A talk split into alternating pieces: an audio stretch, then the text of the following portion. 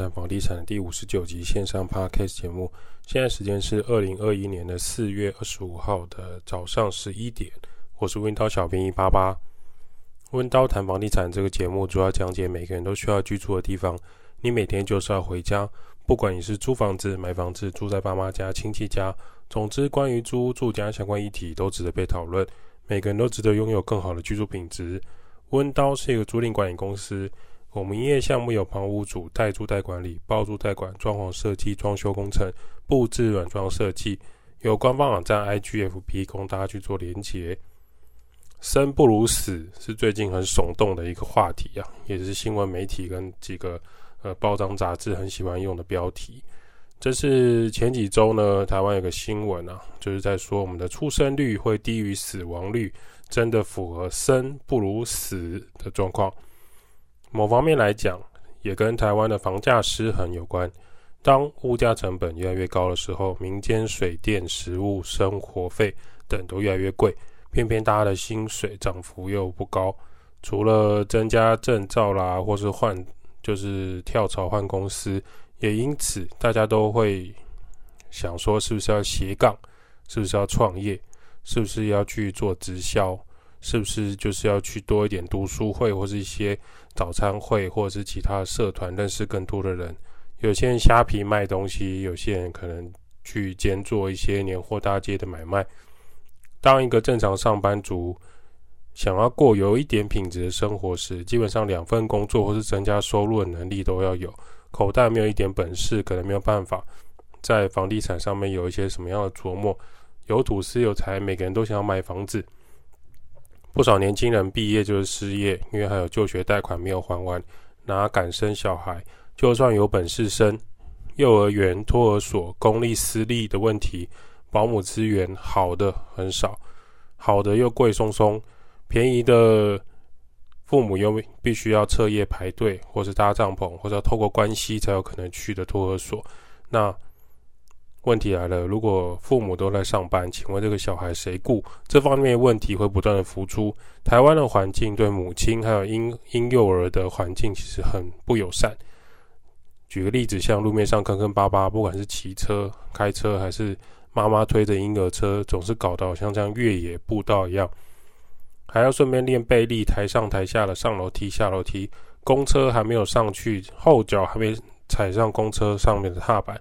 司机就急着要关门起步，出去餐厅吃饭还得忍受隔壁桌子的异样眼光，只能去吃贵又难吃的亲子友善餐厅。而且台湾有些奇怪的餐厅是，它亲子友善，它有宠物友善，所以你的小孩可能就会跟其他的宠物在那边玩耍。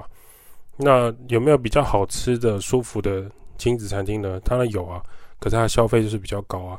那养小孩已经花了很多钱，如果每一餐都是亲子餐厅的话，又怎么受得了呢？再来，小孩子如果在捷运车厢上哭闹，还要被路人偷拍上传到爆料公社上面公审，或是发表到其他的 IG、Twitter、D 卡、D 卡上面去给大家讨论，说这个妈妈怎么带小孩的啊？没本事不要生啊，不要带出门啊，就叫你带套啊之类的想法。小孩出生之后，至少父母双亲可能都要上班才行。幸运的是，可能有些人有爷爷奶奶可以帮忙带小孩。抱孙子暂时是还 OK，可是长期来说的话，爷爷奶奶也会受不了。结论真的不敢生，只是现在台湾的正常的状态而已。所谓的顶客族啊，加上小孩子未来还有教育体系的就业问题，这些种种的烦恼，都让爸妈开始为自己的下一代担忧。小孩大了之后，另一个问题又出现了：上面有老父母要养，下面又有小孩。我们都会希望长辈能陪伴我们久一点，万岁万岁万万岁，长命百岁。但现实状况下，不是长寿就是万能，而是必须要健康加上长寿。可是人普遍过了六十岁、七十岁之后的健康状况每况愈下，病症越来越多。不光是小孩供养的问题，再就是老人长期的长照悲惨歌曲。这也是为什么最近好几个国家都在推行的这个。老年城镇，或者说老年的呃长照问题，应该要怎么样处理？社福机构的安置，在日本甚至有出一本书叫做《下流老人》，它其实就在讲的就是老年人跟长寿的问题，已经影响到目前日本社会的发展，并不是说讲这个议题就是呃不孝，讲这个议题就是不道德，而是它是真正在一个社会结构上产生一个巨大的影响的时候。今天我们也是在观察日本政府会如何对待这一代未来会遇到的一个问题。请问你现在有小孩吗？你现在还有长辈吗？回到家看看自己的钱包跟户头，你今天敢生小孩吗？你今天买房了吗？是否真的如过去所说五子登科好棒棒？这个目标在很多人看来非常遥不可及啊！不如养一只红贵宾，养一只比熊犬，至少不用记户籍、念书问题，也不用担心他国中之后会去霸凌其他的狗。多出来的存款呢，还可以换 iPhone 十二、换 AirPod Pro，或是小米最新的出了一定要买小米的耳机、小米的。蓝牙喇叭一定先购买起来啊！曾几何时，我们吃个火锅已经要六百块、八百块，还有一千两百块的火锅。如果没办法出国，那我们也飞一趟澎湖吧。澎湖两万块有找，坐在船上钓小管，夜游澎湖也是蛮不错的哦。没想到吃火锅一千二，还要算上服务费十趴。不过没有生小孩，也没有买房子，每个月这些小确幸，怒吃一波，怒买一波，也还在可控制范围内。反正。下个月五号就会领薪水了，这种短暂的快乐多爽多有趣，会不会造成人口负成长太严重？跟大家的想法来讲，大家不是很在意，进而引发二十年后的巨大人口毁灭战争呢？Who cares？活在当下不是吗？我们要感恩现在拥有的一切。所以每个月呢，其实台湾现在就处在一个，呃，其实没有到非常非常的富裕，可是。呃，基本上大家是在消耗目前本身小确幸的情况下存活。例如说，一个月薪四万的人，他每个月支出是三万，他其实是有这个三万可能是包含那十一住行，那剩下一万块其实就是他的娱乐开销。他如果妥善的把这个一万块好好的花在娱乐开销，基本上他他可以过着非常非常快乐的日子。下班追剧，周末出游，或者是去吃一顿大餐。这样的生活从二十岁到四十岁基本上是没有问题的，这就是小确幸文化至上。我们目前看到的社会观察。那我们回到拉到房地产来看，当你每个月只剩一万块、两万块的月收入的时候，乘以十二就是十二万到二十四万，乘以十年就是两百万到三百万。请问，十年之后你有两百万，你可以做什么呢？二十年后你有四百万，你可以做什么呢？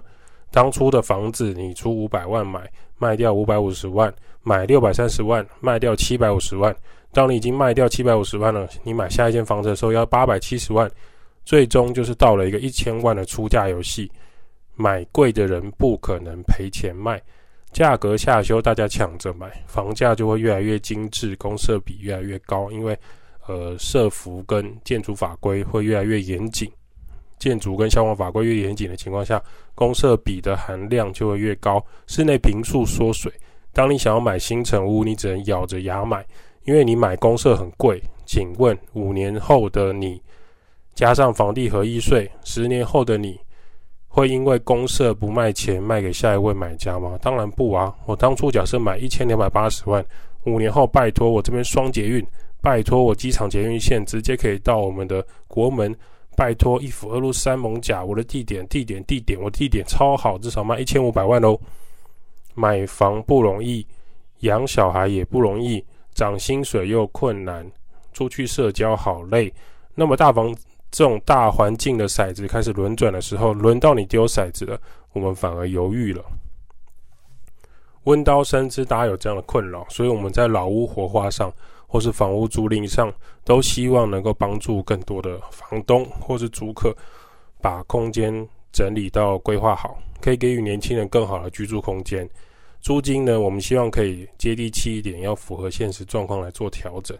有一些空屋可以调整适合年轻人的居住的豪宅。例如说，一样一万块的套房，是不可以维持正常的生活机能的房屋设备给房客，而不是传统的电视，或是好像哈士奇咬过床头枕头的那样子的画面？是否可以提升美感还有干净程度给下一个房客？一样两房一厅的住家，是不是有 WiFi 和墙壁上有线的网路孔，提供房客优质的网络品质？至少他在家打电动小确幸的时候，不会出现断网或是讯号不好的时候。官方网络是不是可以跟上年轻人的需求？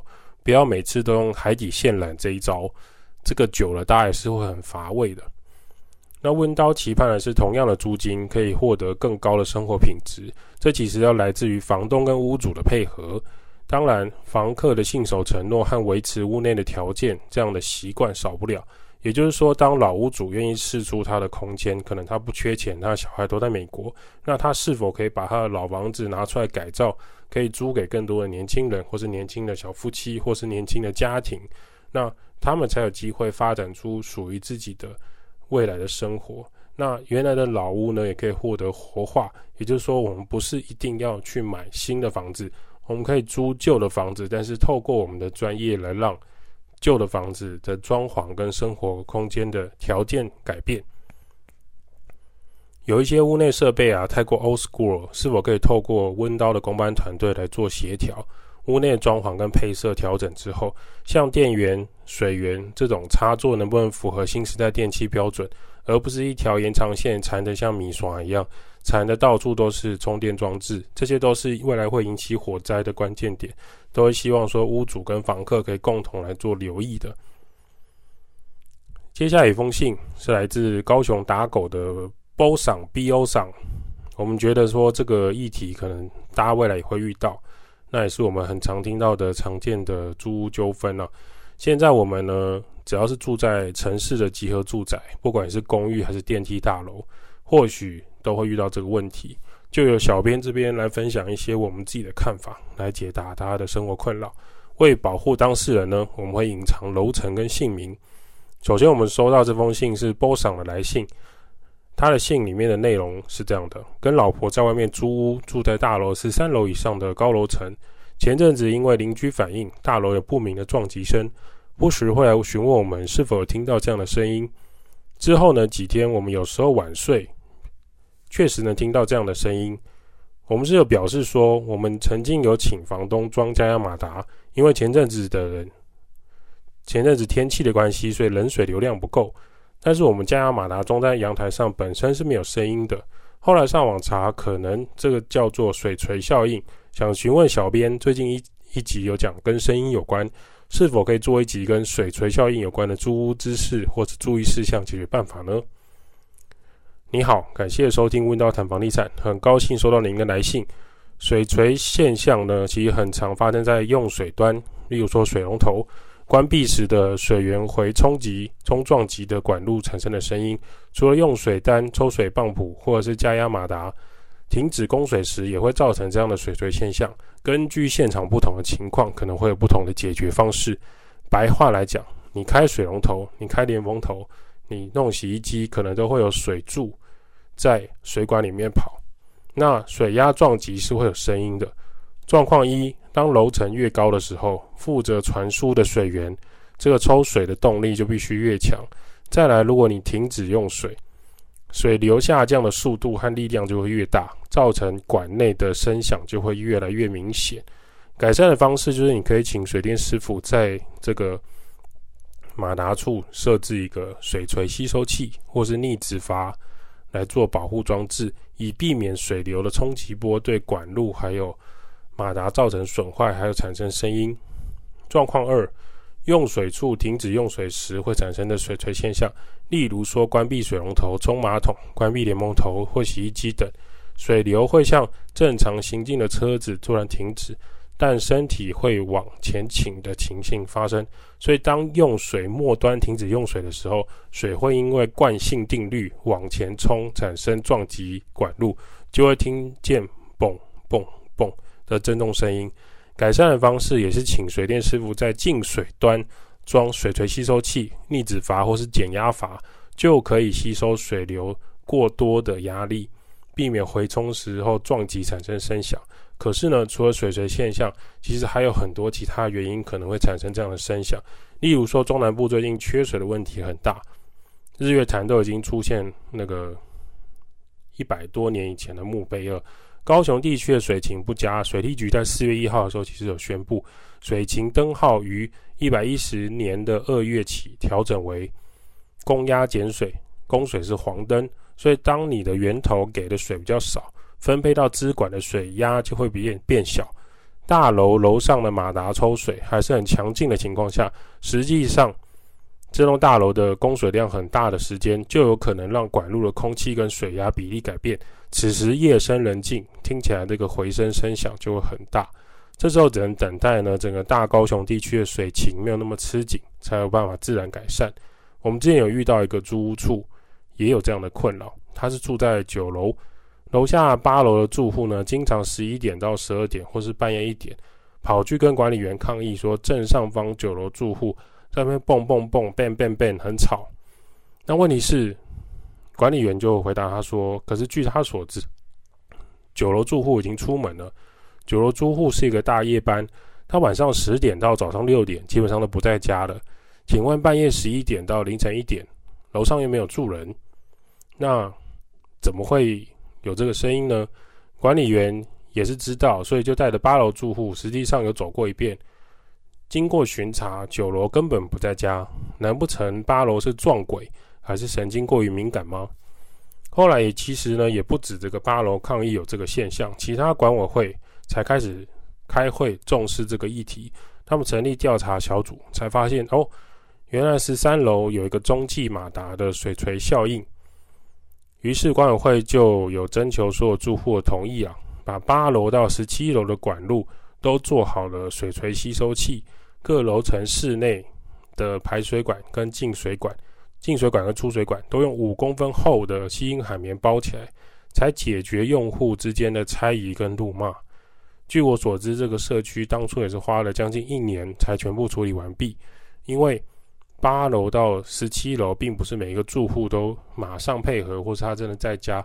有些人出国，有些人在台湾，有些人在南部，有些人买了他投资客，根本是空屋。试问每一个大楼的总干事跟管委会都愿意花时间花钱挨家挨户的处理吗？我们是一个问号了。从 BOSS 上的来信可以知道，在这个租屋处的，他是一个大楼的租户。那这种集合住宅，就是很多人住在一栋。电梯大楼里面，不管说你今天是传统华夏还是很多栋的社区，有时候最大的问题来源是，不见得这个声音或是这个声响是落在您的室内，你的楼层或是你的阳台。建议呢，可以有诚意的先跟邻居沟通，看是不是能巡查一下这个声音的来源。再来就是跟房东反映此问题。经过专业的水电师傅巡查，看看是否这个声音是出自于您的室内或是您的马达。如果啊，你都没有办法解决这个声响的问题，而且已经开始有邻居叽叽喳喳，开始三人成虎，造成今天的居住起来的尴尬或是不爽快。往往你住在这边，你接下来的生活也不会过得很舒服。建议可以考虑是否要搬家。如果你租约到期之后，今天。如果你是买房子啊，你要想，你今天如果是买房子，在这个地方，你遇到这样的指控，你在屋内能做的减缓声音的策略你都做了，减少声音的方式你都做了，还是被邻居指指点点，你已经买下去，你只能默默的吞下去，吞下去。但如果今天包场你是租房子，租房子的好处就是遇到这种无法解决的问题，那就换一个环境吧。逃避不可耻，但是很有用。有时候房东不处理，水电师傅也找不到原因，或者说房东积极配合，水电师傅也认真的、专业的处理，这些钱都已经花了，这些时间也都花了，依然解决不了邻居在怀疑的眼光。很遗憾，你可能就是没办法解决邻居心中的声音。那追求快乐跟逃离痛苦，很多人会选择追求快乐。你可能吃一顿好的，去唱歌，去看电影，去旅游。以为这样就可以解决问题，事实上没有。当你要逃离痛苦的时候，问题就解决了，反而不是追求快乐。所以你要逃离这个痛苦的环境，你离开这个租屋处，可能就没有这样的问题。集合住宅的楼地板跟墙面通常比较薄，隔音呢也没有认真做规划。基本上当初建商在盖的时候，它是以呃，我可以区隔这些邻居的，比如说一层四户，或者是说我总共有。一栋有十三个楼层，它的功用是区隔隐私，所以这隔音问题呢，如果还有一个另外一个经典的话题啦，就是电梯大楼的管道间呢，通常是一连串从一楼升到顶楼的，因为它要让它排气或是排水问题到达我们的地下室，经常就是有住户一定要在主卧室来一发之后来个事后烟，或是整栋大楼都要烟闻它的烟味，或者是说他就是喜欢在打电动、看电视的时候竖一根烟，大楼根本抓不到是哪一户在抽烟，也没有证据证明显示是哪一户哪一个门牌在抽烟。你光是在电梯里贴公告，请大家不要在室内抽烟，请不要往谷中庭露台丢垃圾，这样的公告是没有用的。只要有五趴的住户不守规矩，剩下九十五趴的住户只能吞下去，这就是集合住宅的巨大缺点。所以你看台中七期，你看桃园的别墅，你看新店、台北新店的别墅，你看高雄很多靠近山区的别墅。他们通常就是一整栋，就是我的亲戚、我的家人，我一次就是要买一整栋。谁跟你住集合住宅？当这种集合住宅出现这样的纠纷的时候，物业管理团队只能经常被骂。就算换一个物业管理总干事负责人下台一鞠躬，请问问题就解决了吗？当然没有啊！你看交通部长换人了，台铁就会变得比较顺畅吗？当然不是啊，依然没办法处理的。更何况，有些大楼的地主户或是老屋主的势力实在是太强大了，他们的派系斗争很强的时候，或者是说大楼的经费都掌管在某几户的手上，你只是一两个门牌的屋主，你的生意是传不出去的。更何况，你今天只是租房子在这栋大楼里面，这就是有些时候有些声音是传不出去的。更何况。你们如果之后查不出这个声音在哪里，又被邻居怪罪的时候，你会住得越来越不开心。以上是小编的小小经验分享给你，希望能解答你的问题。温刀照顾房客就像我的家，代租代管、包租代管、装修工程、布置设计。Podcast 分享租屋投资房地产。今天的温刀谈房地产就先到这。如果你有什么想法，欢迎五星吹捧起来，或是私讯留言，或寄信给我们，我们都会回答你的留言。温刀小编建议在下一期的节目里面，会跟大家讨论房地产相关议题喽。